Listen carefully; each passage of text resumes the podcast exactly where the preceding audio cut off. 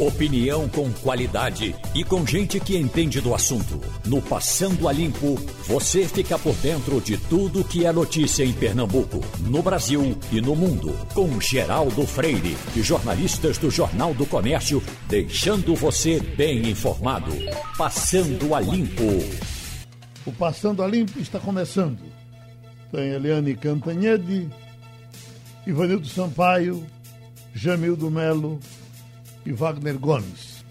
Registrar que começou pelas 7h o velório de José Bezerra, narrador de esportes, foi por muito tempo também funcionário da Sudene, se aposentou como funcionário da Sudene e permaneceu no rádio pelo bem que queria a profissão.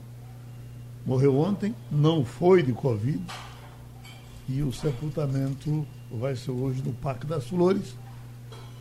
Vai ter a espera de filhos que estavam fora do estado e tomaram conhecimento da morte ontem e estão se dirigindo para cá. E a essa altura o velório está acontecendo para que as pessoas deem último adeus a José Bezerra, o príncipe de São Caetano da Raposa. E registrar aqui, olha, Wagner, esse livro é muito bom. Planeta Micróbio. A vida planetária é filha das algas azuis. A humanidade é blue. José Adalberto Ribeiro escreveu esse livro. E nesse tempo de pandemia, que a gente quer saber um pouco mais sobre micróbios, sobre vírus, sobre essas coisas todas, o livro dá um show. Coisa trabalhosa aqui, certamente, de José Adalberto Ribeiro. Até lembrando que você teve na sexta-feira, foi um debate muito bom com o pessoal que falou de... Foi na quinta. Foi na quinta, né? Foi na quinta, vírus e bactérias. Foi repetido na madrugada de hoje. Isso. Né? As pessoas pedindo para botar mais vezes. Uhum. Uhum. Muito interessante, né? Doutor Bactéria. Né? Exatamente, Doutor Bactéria. Tivemos também um psicólogo para falar sobre a ação, principalmente agora, né, Geraldo, dessa exigência de higiene que nós estamos tendo, muito superior ao normal, e como é que isso age na cabeça das pessoas também, né? Uhum. Ah, já está com o doutor, o professor? Deixa eu registrar, rapaz, a coisa dos homicídios. Nas últimas 24 horas, que a gente pensa que quando está chovendo o ladrão não age, essa coisa toda... Mas foram 20 homicídios em Pernambuco nas últimas 24 horas. Tem algumas pessoas que ficam com umas questões até meio absurdas, que chegam e dizem, olha, essa coisa de dizer morreu de Covid, por que não dá de cada um de que morreu? Você imagina que funeral seria? Você passar o dia todo, olha, morreram, vamos dizer, 10 mil pessoas no Brasil, né? De um dia para o outro. Uhum. 1000 disso, 1000 daquilo, 50 disso, 100 daquilo, 10 daquilo.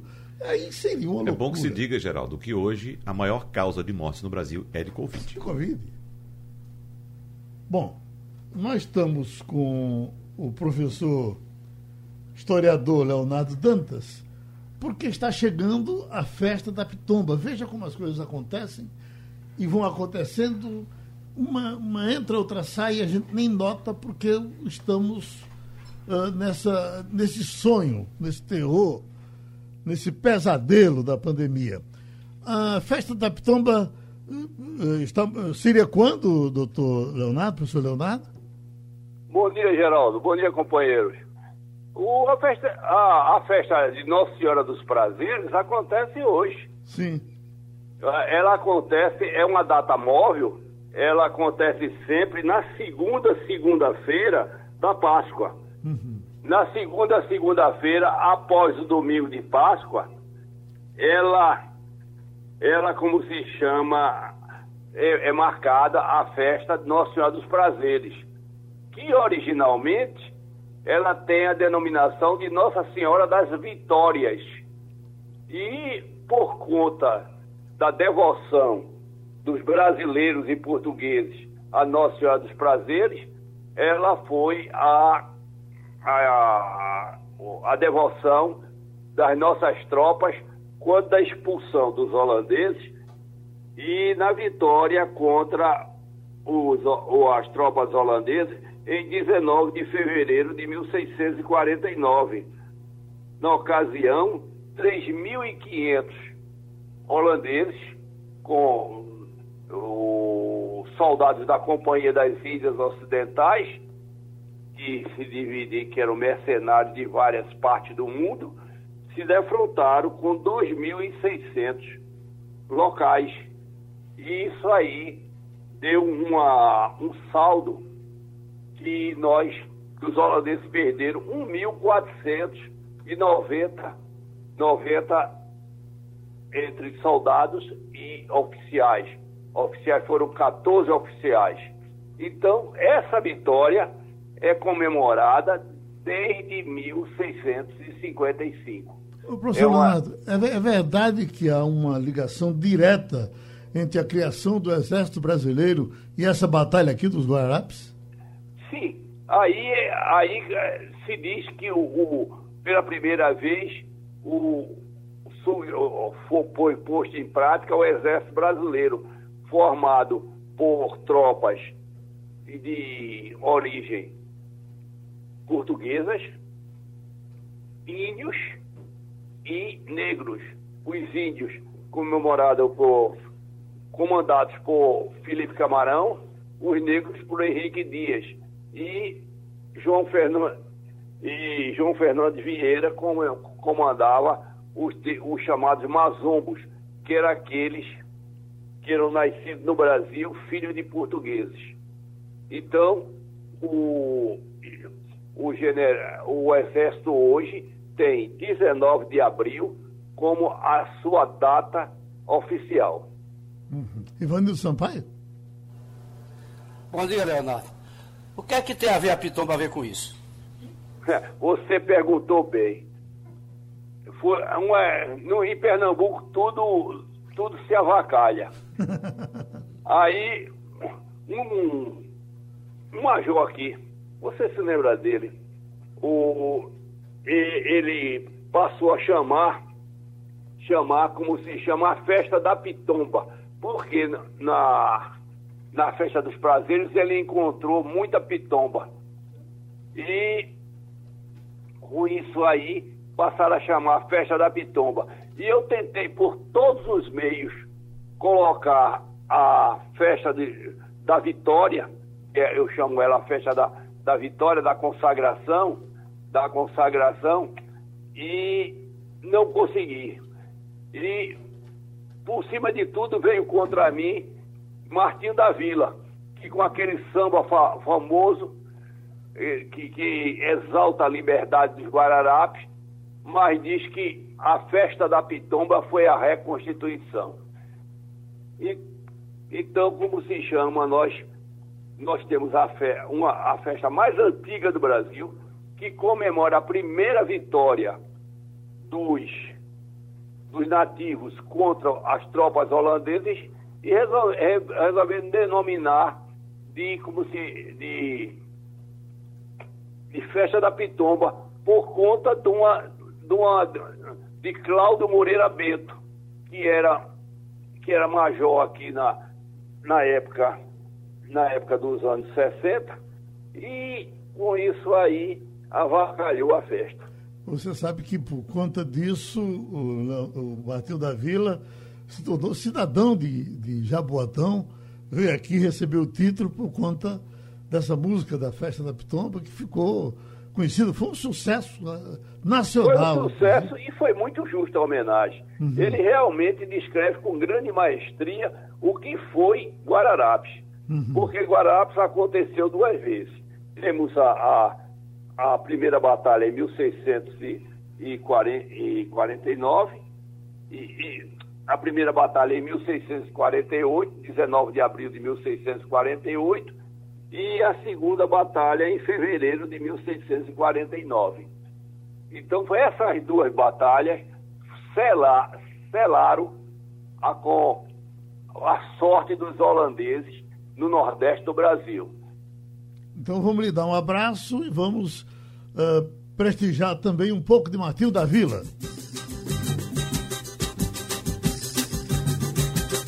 Aprendeu-se a liberdade combatendo em Guararapes, entre flechas e tacates, facas, fuzis e canhões, brasileiros irmanados, sem senhores, sem senzala, e a senhora dos prazeres, transformando pedra em bala. Bom Nassau já foi embora, fez-se a evolução, e a festa da Pitomba é a reconstituição. O ex-vereador, ex-secretário de Educação do Recife, Silvio Amorim, é hoje vice-presidente do Instituto Arqueológico, Histórico e Geográfico de Pernambuco, o IAHGP, com sede na Rua do Hospício. Essa entidade, eu estou vendo aqui, tem 159 anos de existência. E é ela que está nos brindando com essas placas de acrílico colocadas já em diversas ruas do Recife, muito bem colocadas, nominada como a história na parede. Você já viu, Wagner, em algum lugar? Não, ainda não vi essas placas. Hoje, por acaso, eu vi uma das antigas, passei pela Rua 13 de Maio, fiquei um pouco em dúvida se aquele pedaço era 13 de Maio mesmo, e olhei do lado e, por acaso, vi numa casa uma placa das antigas, daquela de bronze, fixada lá, Rua 13 de Maio. Pois olha, eu estou vendo demais. De princípio era uma ou outra, mas aqui na Rua do Lima, por exemplo, já foram colocadas as placas de acrílico. Tem uma na cabeça de lá e outra na ponta de cá. A Rui Barbosa, é porque você é um motorista cuidadoso, não gosta de andar olhando para lá atrás. Eu procurando pichação, estou vendo placas. E isso é muito bom, porque as placas são bem... Elas contam a história da cidade. Já viu, Jamil, da placa? Você tem andado pouco, né? Eu tenho ficado mais em casa por conta do home office. Não tenho visto realmente, não. Danado. Deixa eu ver o nosso Ivanildo Sampaio. Já viu as placas, Ivanildo? O Charaldo também não vi. Agora, mesmo sem ver, eu louvo a iniciativa. Recife é uma cidade mal sinalizada. Você chega, uma pessoa que chega de fora procura uma rua, o nome da rua numa esquina não encontra. E quando o Instituto Histórico e Geográfico começa a fazer, é um ganho que a cidade tem. E você imagina o Instituto.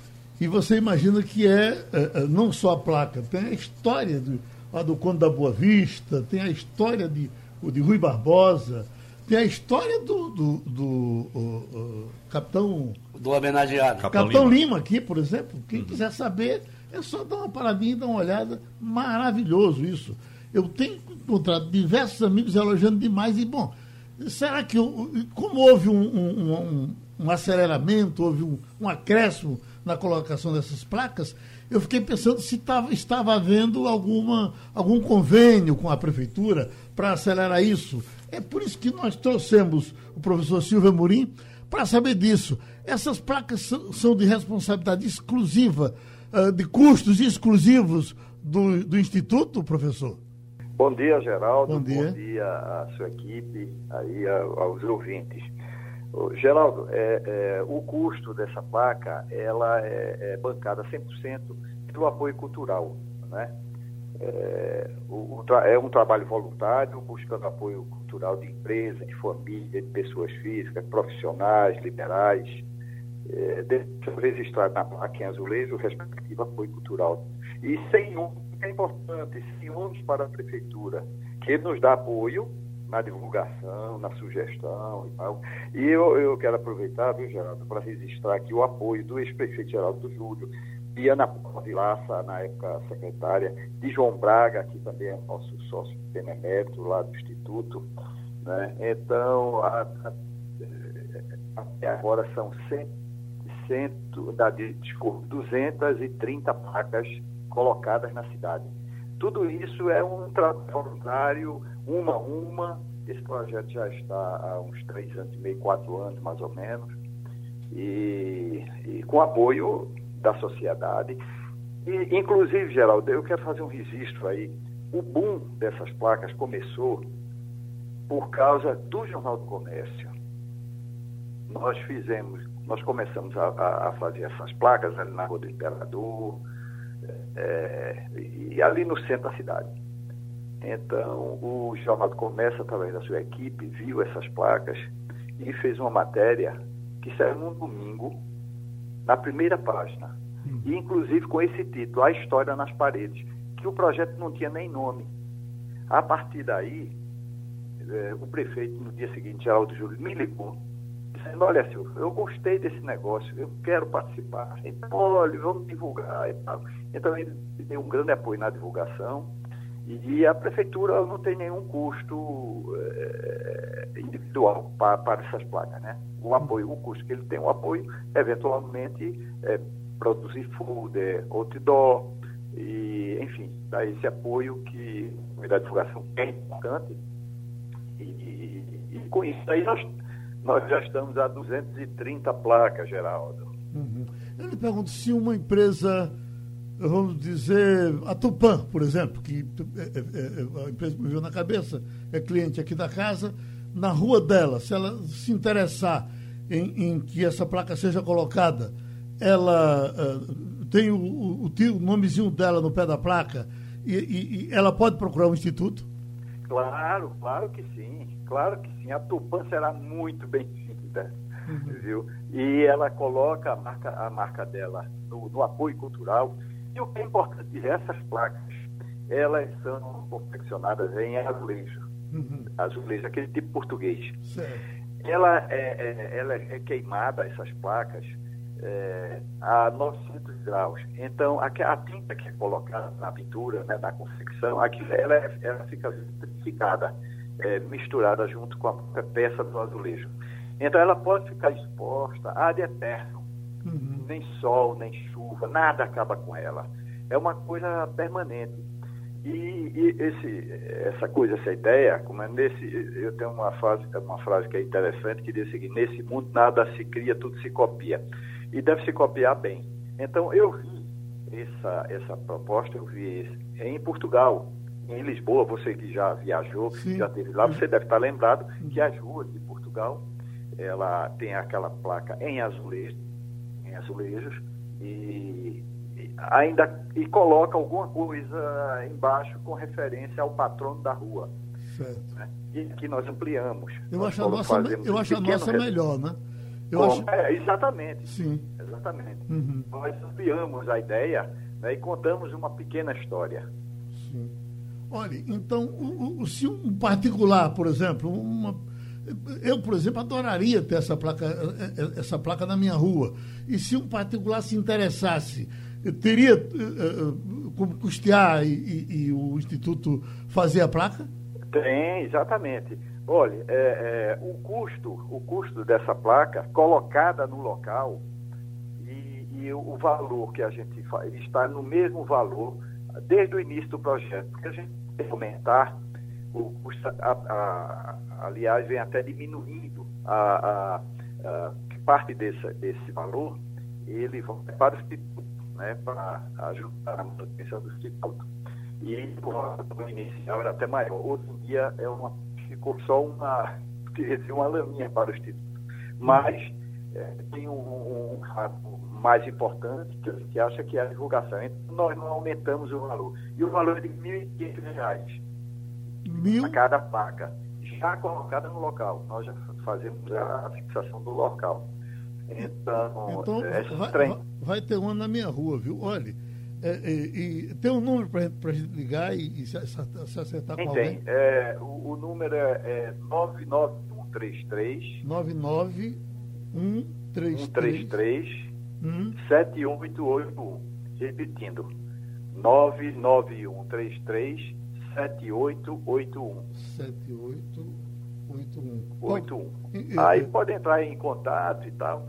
Inclusive, Geraldo, há um ano que eu já pedi até ao meu amigo, seu amigo também, Zé Valdo, para preparar o texto da praça onde tem uma homenagem à sua mãe.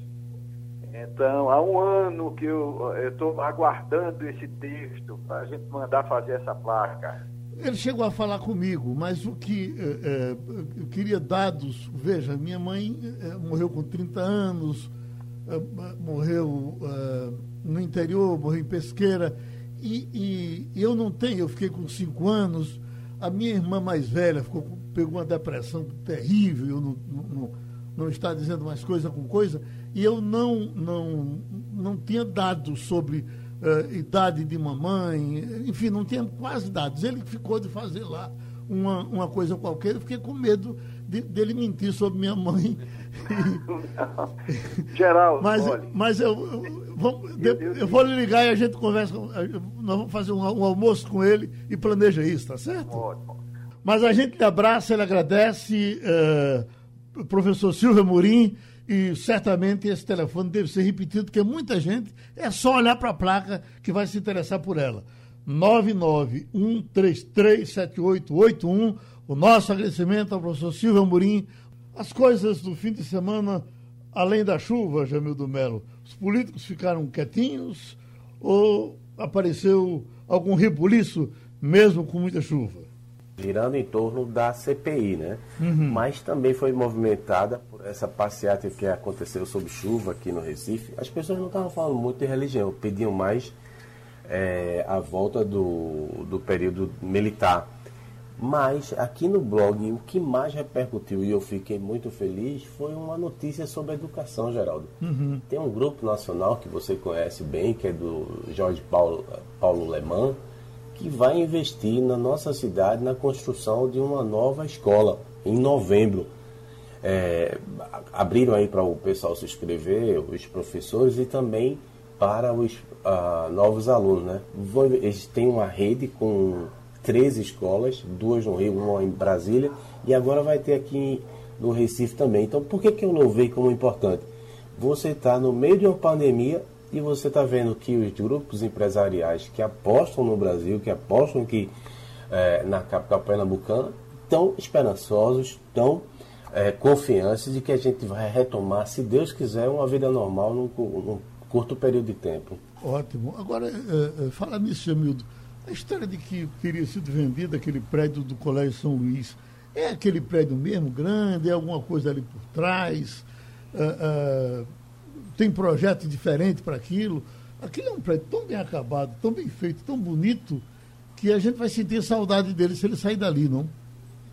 Na verdade, o que vai ser negociado é um imóvel lá para o lado de Poço da Panela, lá longe. Uhum. Não é esse aqui da Rui Barbosa, não.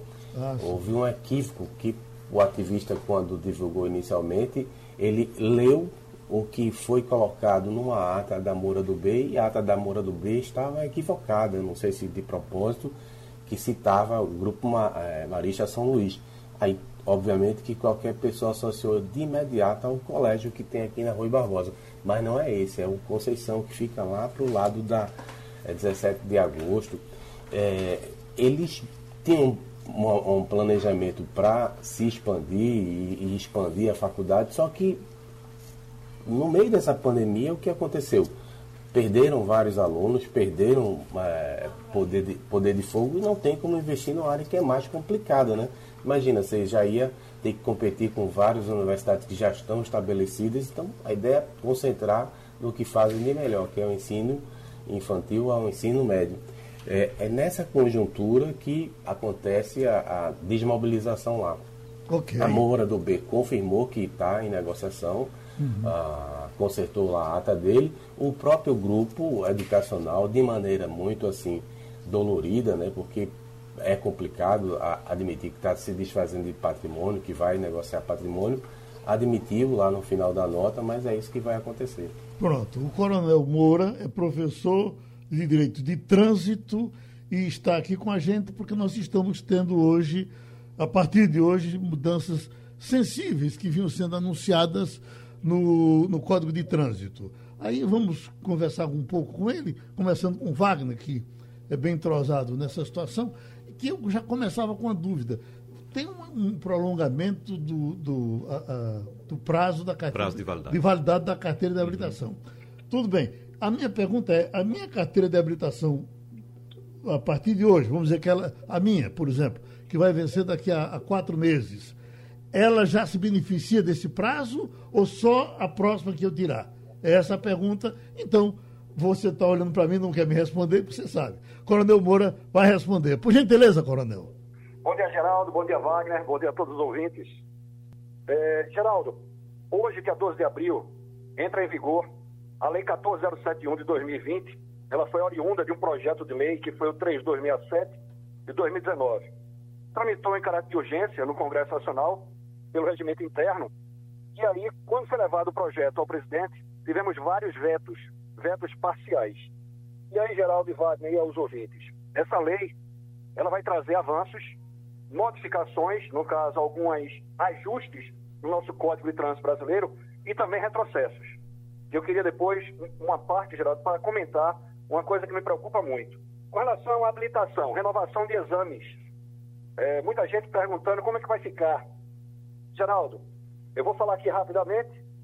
O parágrafo 2º do artigo 147 diz o seguinte: a cada 10 anos, para condutores com idade inferior a 50 anos. Então ele vai renovar a cada 10 anos agora. Depois, a cada 5 anos, para condutor com idade igual ou superior a 50 e inferior a 70. E a cada 3 anos, para condutores, eles com idade igual ou superior a 70 anos. No seu caso, você vai renovar quanto, Geraldo? Ele disse que daqui a 4 meses, Coronel. 4 meses. Já vai ser beneficiado. Uhum. Certo?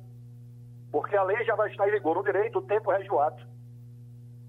Certo. Ok, Wagner? Agora, no caso de Geraldo, veja só, tem que se observar também a idade da pessoa, né?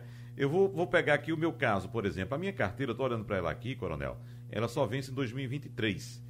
Em 2023, eu ainda terei menos de 50 anos, estaria ali no limite, certo? Isso significa que mesmo abaixo dos 50 anos, ou no limite ali para completar 50 anos, eu vou me beneficiar com esse prazo maior de 10 anos, é isso? Com a entrada em vigor da lei, porque quando você for iniciar o processo, Wagner, a lei já vai estar em vigor, certo. E o tempo no direito vai reger o ato. Uhum. Nesse caso, eu queria só comentar qual foi o espírito dessa lei, Geraldo.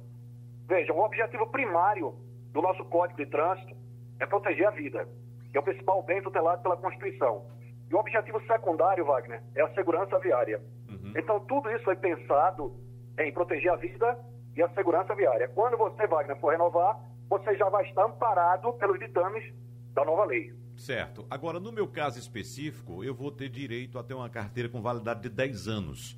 E, sinceramente, para quem achava 5 anos pouco, eu acho 10 anos muito. Porque em 10 anos muita coisa pode acontecer. Em 5 já pode, Coronel. Quanto mais em 10?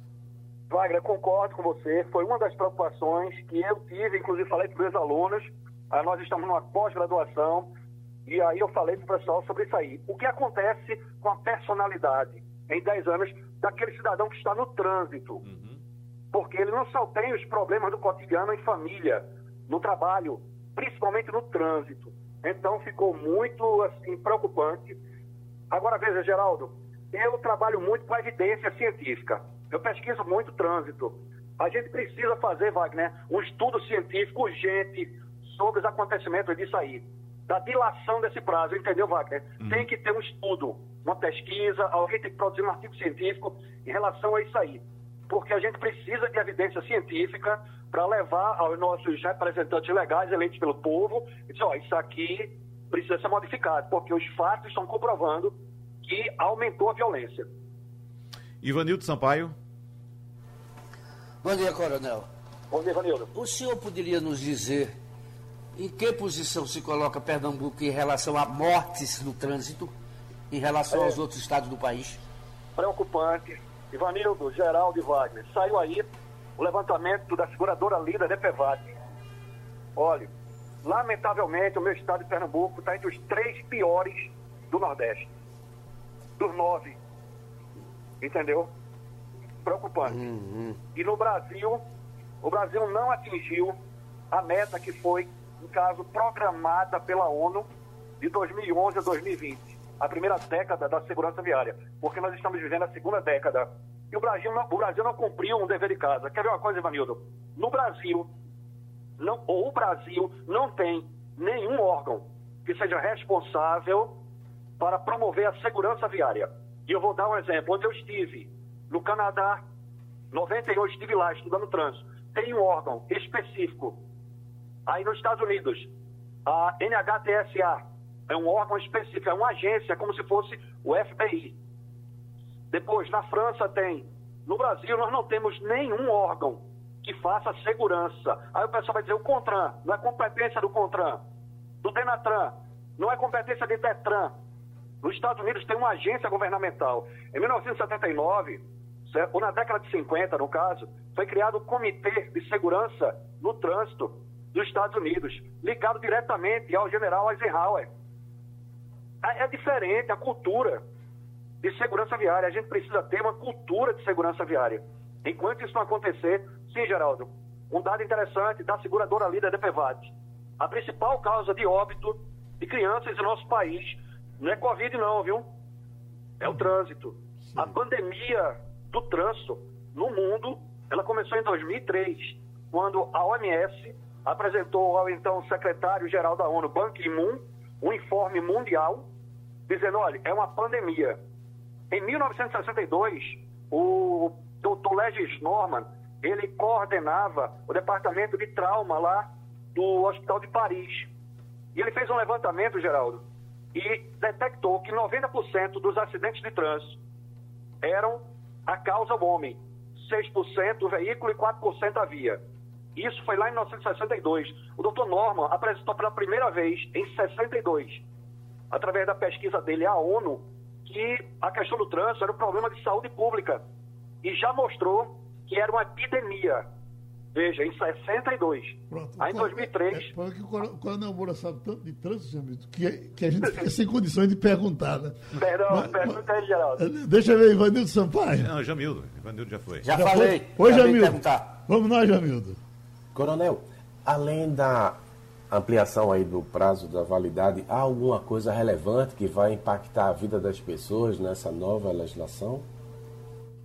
Muito pertinente a pergunta. Veja, hoje, se o cidadão ele for parado e autuado por um agente de trânsito, seja do Estado, seja da Polícia Rodoviária Federal, ou do município, por exemplo, na alcoolemia, sob influência de substância psicoativa, ele vai ser suspenso pelo diretor do DETRAN.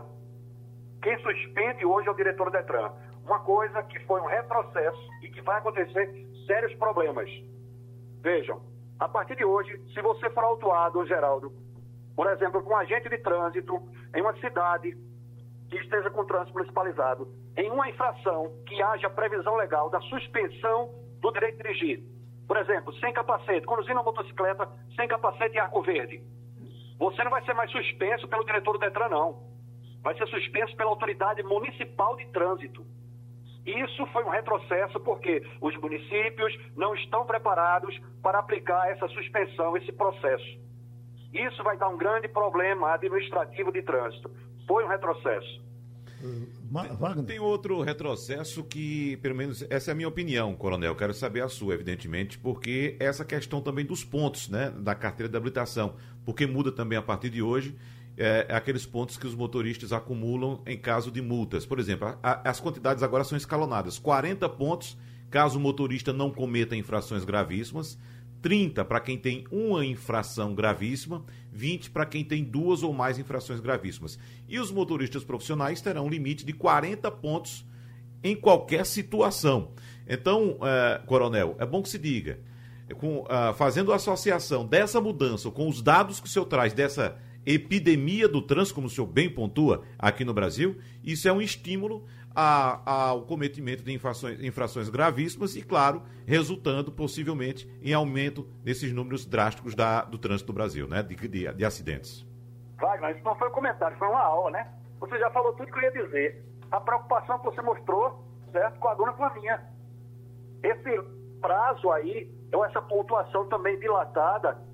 Já teve um colega meu que disse, Moura, eu vou ter 40 pontos, então estou preocupado, eu vou avançar o semáforo. Ô, Coronel, agora nada para parar com essas placas horrorosas que estamos sendo obrigados a trocar agora. Eu já estou com pena de matricular meu carro para trocar. Tirar uma placa bonita, para botar uma placa toda desarrumada. Padrão Mercosul, Geraldo, Isso já era para ter acontecido, né? Uhum. O Brasil participou lá da reunião, já era para ter acontecido. Demorou muito o nosso país, porque a gente precisa de uma padronização.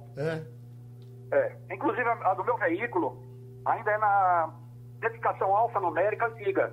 O fundo cinza e identificação alfanumérica na cor preta. Sei. Perfeito? Uhum. Agora, tem um avanço, Geraldo. Vai ser criado, ou melhor, foi criado, porque a lei entrou em vigor hoje, né? O Registro Nacional Positivo de Condutores. O que é que o legislador fez? Tratou desigualmente os iguais. Eu sou um bom condutor. Eu não tenho nenhum ponto registrado no meu prontuário. Certo. Já Paulo, meu cunhado, tem. Certo. Então, o município, o Estado, a União poderão conceder benefícios fiscais para mim. Isso foi um ponto positivo. Tá bom, Coronel Moura. A gente lhe agradece outra vez essa aula de trânsito que o senhor traz para a gente aqui. Só quando eu falar do cunhado, Wagner, me lembra que o nosso fotógrafo, o Williams, sim, né? Ele disse que de madrugada, quando cedinho, 6 horas da manhã, quando já liga o rádio para ouvir o Bandeira 2. E aí a mulher dormindo de lado e pá, Eliel, morreu não sei quem, e Matei, não sei quem levou um tiro. E a mulher bota a mão no ouvido e diz, rapaz, desliga isso. Ele disse, não. Eu estou ouvindo aqui para saber se mataram teu irmão. Aí, se mataram meu cunhado. Peraí, rapaz, a mulher se levanta, sai arretada. Passando a limpo, já estamos com a Eliane Cantanhede. E, Eliane, a CPI, há como acontecer algum recuo? Qual a expectativa, por exemplo, para essa reunião do Supremo que o ministro Barroso já antecipou para depois da manhã? Olha, bom dia, Geraldo, colegas, ouvintes. A expectativa é de que o plenário do Supremo confirme a decisão monocrática do ministro Barroso, né? Confirme, inclusive, com expressiva votação, porque as condições práticas de técnica jurídica estão colocadas, elas são inquestionáveis. O próprio presidente do Senado, o senador Rodrigo Pacheco, ele me diz, olha, eu acho que é equivocado ter CPI agora, eu não queria CPI agora, mas do ponto de vista jurídico, o Barroso está completamente certo. Ou seja, o Supremo vai julgar a questão sob o ponto de vista jurídico, a tendência é que, por uma expressiva maioria, se não até... uma quase unanimidade aí a favor da decisão do Barroso, a favor, portanto, da instalação da CPI. Eu tenho a impressão, Helene, que pela forma como o presidente reagiu, né, escandalizando, chutando o pau da barraca em cima do ministro, só vai ficar com o voto de Cássio. Pode acontecer. No caso ali das igrejas, por exemplo, a gente imaginava que seria 10-1. Uhum. 10 contra o Cássio. Mas o Dias Toffoli surpreendeu, fez um voto de menos de 10 minutos e votou com Cássio. Ninguém entendeu direito até agora esse voto do Toffoli. Uhum. Mas é possível, sim, que haja aí uma manifestação do Supremo ou 10-1 ou até 11-0. Uhum. Wagner? Eliane, eu não vou dizer que nunca aconteceu, porque a gente nunca sabe das ligações telefônicas que acontecem em outros momentos, que estão acontecendo agora também. Não vou dizer que um presidente da República, antes de Jair Bolsonaro, tomou a mesma atitude ou não, porque a gente, de fato, não sabe. Mas não deixa de ser escandalosa, Eliane, a atitude do presidente Jair Bolsonaro em pegar o telefone, ligar para o senador Jorge Kajuru, fazer uma certa pressão e um pedido para que ele também peça o impeachment dos ministros do Supremo Tribunal Federal. E, evidentemente, que a gente só ficou sabendo disso porque o senador Jorge Kajuru divulgou essa gravação dessa conversa telefônica com o presidente da República. Mas, eu repito, não sei se outros já tomaram essa atitude. Mas, mesmo assim, com essa divulgação, isso não deixa de ser escandaloso, Eliane. Aí uma pergunta, por que o presidente não pede diretamente ele? Como cidadão, que se casse ministro tal, ministro fulano de tal, por que isso não acontece, né? Tem que ligar para o senador para ele pular, fazer a coisa, mas vamos nós. Olha aqui, Wagner, Eu concordo com você, a expressão para isso é escandaloso, é escandaloso. O tom, o jeito, a forma de falar, sabe, e principalmente o conteúdo. O presidente Jair Bolsonaro, em nenhum minuto, ele disse, olha, eu fiz tudo certo, eu defendi a vacina, negociei vacina, fiz campanha pelo isolamento e pela máscara, cuidei do oxigênio em Manaus, escolhi os melhores ministros da saúde. Ele não diz isso. O que ele diz é o seguinte, vai cair tudo só em cima da minha cabeça? E aí ele explicita o que a gente já sabia, né? Está inclusive na minha coluna de domingo do Estadão, é que o presidente, a estratégia do presidente não é a estratégia da defesa, é a estratégia do ataque. Então, ele atacou o ministro Barroso, né, assim, grosseiramente, né, dizendo que, enfim, aquelas coisas do Bolsonaro, né, que o ministro... eu nem me lembro mais que ele estava fazendo política, perseguição, etc. Mas, primeiro, perseguir... Precisa ter coragem moral. Não tem coragem moral, entendeu? Isso o Supremo todo se uniu para defender o Barroso. O próprio presidente do Senado me disse, o presidente da República extrapolou limites ao falar assim com o ministro do Supremo. Mas a estratégia do Palácio e do presidente é, primeiro, incluir os governadores e prefeitos. Expandir a CPI para governadores e prefeitos. Por quê? Porque os governadores têm muita influência sobre os senadores, sobre suas bancadas, né? E se começar a ir para o lado deles, eles podem mexer os seus pauzinhos para meio abafar a CPI. E segundo, a outra estratégia do presidente é insistir nessa maluquice de CPI contra ministro do Supremo e de impeachment contra ministro do Supremo, principalmente o Alexandre de Moraes, que tem todas as ações contra aqueles bolsonaristas que querem surrar ministro do Supremo, contra o pessoal da fake news, contra aqueles que se vestem de Ku Klux Klan para jogar fogos de artifício sobre o Supremo. Um Alexandre de Moraes e o outro agora é o Barroso. Só que o Barroso tomou uma decisão que é tecnicamente irretocável. Se você tem, está lá o regimento, está lá tudo, se você tem 1/3 dos senadores assinando um pedido de CPI, ela tem que ser aberta, né? Seriam 27, os senadores conseguiram 32, mais do que o mínimo. Já tem jurisprudência na corte, porque já teve a CPI dos bingos assim, já teve a CPI do setor aéreo assim. E, além de tudo, é o seguinte, por trás disso está o Estado Democrático de Direito, que diz que é preciso garantir o direito de minoria, senão a minoria não faz nada. Então, vai ser, eu acho que vai ser uma guerra. E o presidente Bolsonaro, em vez de se preocupar com ele e com a CPI, vai ficar atacando governador, prefeito e ministro do Supremo. Jamildo Melo. Bom dia, Eliane. Eu fui alertado por um advogado constitucionalista que o artigo 146 do Regimento Interno do Senado, ele escreve lá, não se admitirá comissão parlamentar de inquérito sobre matérias pertinentes. 1. A Câmara dos Deputados, 2, as atribuições do Poder Judiciário, 3, aos Estados. Ou seja, pode até Bolsonaro querer aumentar o escopo e incluir os governadores, mas, tecnicamente, não será possível essa convocação dos governadores. Então, a gente chega a um novo impasse. Jamildo, tem uma questão aí que não está muito consolidada no Senado. Você conversando daqui e dali, há dúvidas, porque se a CPI está investigando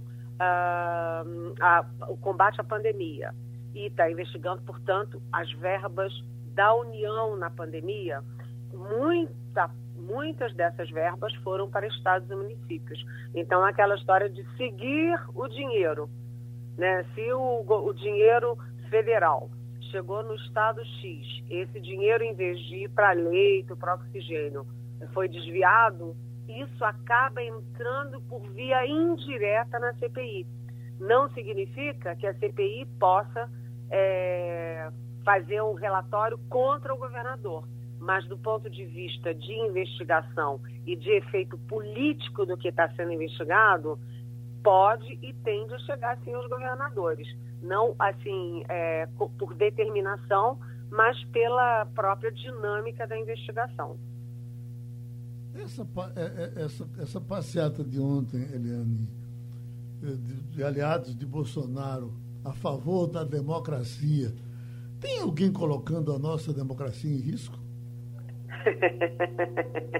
A sua pergunta já comporta aí uma resposta, né? Já é uma resposta. Se alguém ameaça a democracia, é o próprio presidente da República, né? Quando ataca o ministro do Supremo, quando faz aglomeração golpista, pedindo AI-5 com o QG do Exército lá ao fundo, quando pega o ministro da Defesa e vai andar de helicóptero para prestigiar manifestação pedindo AI-5, fechamento de Congresso, de fechamento de Supremo. Então, esse pessoal que está indo para a rua... são os terraplanistas, né? Eles estão num mundo paralelo, fora da realidade. Mas, enfim, o pessoal das redes sociais. As redes sociais constroem uma realidade, constroem uma narrativa, constroem um mundo que a gente até tem dificuldade de compreender, não é? Ivanildo Sampaio. Bom dia, Eliane. Instalada essa CPI da Covid, por quanto tempo você acha que ela se estenderá no Senado? Olha, o prazo é 6 meses.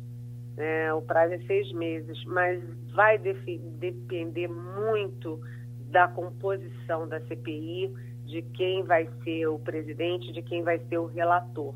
Né? Aquela história do doutor Ulisses que todo mundo repete o tempo inteiro. O doutor Ulisses Guimarães dizia: CPI a gente sabe como começa e não sabe como termina. E a composição a gente vai saber na quarta-feira. Vai depender muito do MDB e do PSDB, porque você tem 11 membros. O bloco do MDB tem 3, o grupo do PSDB tem 3, o PSD do Gilberto Kassab sozinho tem 2, e depois o DEM, o bloco do DEM, PL, PSC tem 1, o bloco da Rede, Cidadania, PDT e PSB, ou seja, o bloco das esquerdas tem 1, e o bloco do PT e do PROS tem 1. Ou seja, o senador Randolfo Rodrigues, que foi um dos líderes aí para a criação da CPI, ele calcula que pode ter de 6 a 7 votos dos 11 a favor de fazer um trabalho sério, de investigação, de pressão, etc. Mas depende... O MDB é muito dividido, o PSDB é muito dividido. Quem que eles vão botar na CPI? Um senador anti-governo, crítico ao governo, como Tasso Gereissati, ou um senador super bolsonarista, como o tucano Izalci, aqui de Brasília? Então, vai depender muito da composição da CPI. Eliane, ainda no caso Kajuru... É bom lembrar que o presidente da República, semana passada, acusou o Supremo Tribunal Federal de interferência no Legislativo. A mim parece que a interferência é dele, né? Ao telefonar para um senador e pressionar o senador por impeachment no Supremo Tribunal Federal. Ou seja, é o Executivo já interferindo no Legislativo em uma ação contra o Judiciário. É uma coisa absurda. Agora, em relação ainda a esse caso especificamente, quais serão as consequências? Eu não diria somente políticas, Eliane, mas também... jurídicas, porque me parece que o presidente da República pode ser enquadrado também em mais um crime de responsabilidade nesse caso, ou não? Olha, tudo do presidente é muito absurdo, né? Se a gente fosse abrindo inquéritos e investigações a cada absurdo do presidente, a gente não ia fazer mais nada aqui no país, né? As pessoas morrendo de Covid e a gente aqui com aquela lista quilométrica dos absurdos do presidente. O fato é o seguinte, é que o telefonema dele não tem nada de republicano, né? O presidente se comporta como se fosse dono da CPI, como se desse ordens para o Congresso, como se pudesse atacar o Supremo e os governadores impunemente. eu acho que ele sempre estica os limites. E tem hora que a corda arrebenta. E ele está chegando muito próximo nesse momento, porque ele já tem muita resistência de empresários, muita resistência de banqueiros, muita resistência no agronegócio, muita resistência nas universidades, nos ambientalistas, nos advogados, nos médicos, epidemiologistas, cientistas, na opinião pública, e ele continua esticando a corda. Eliane, com relação ao substituto do ministro Marco Aurélio Melo no Supremo, até agora eu só ouvi palpites em cima do procurador-geral e do advogado-geral da AGU. Tem alguém além desses, ou você acha que sim, será um deles? Posso dizer uma coisa, Geraldo? A gente olhando as escolhas do presidente Bolsonaro, a gente vai ver o seguinte: ele gosta de surpresas, né? Então, André Mendonça, que, enfim, era ministro da Justiça, voltou agora a ser advogado-geral da União, e o procurador-geral da República, Augusto Aras, eles estão se esbofeteando a céu aberto ali pelo beneplácito do presidente Bolsonaro, mas eles podem morrer na praia, né? O mesmo Cássio Nunes Marques, ele não estava no radar, né? Quando foi escolhido, não foi, ninguém imaginava. O Marcelo Queiroga também não estava no radar para o Ministério da Saúde quando foi escolhido, né? O próprio Nelson Tais lá atrás também não estava. Então, o presidente gosta de ter surpresas, e é aquela história. Quando eu disse que ele ia demitir o Vélez Rodrigues do Ministério da Educação, ele atrasou 12 dias só para não dar o braço a torcer. Então, quanto mais se fala em Aras e André Mendonça, menos chances eles têm. O fato é que pode ter surpresa. Pronto, Eliane, vamos ter uma semana bem movimentada. A gente pode se encontrar a qualquer momento em audição extraordinária, tá certo? Com prazer, podem me ligar.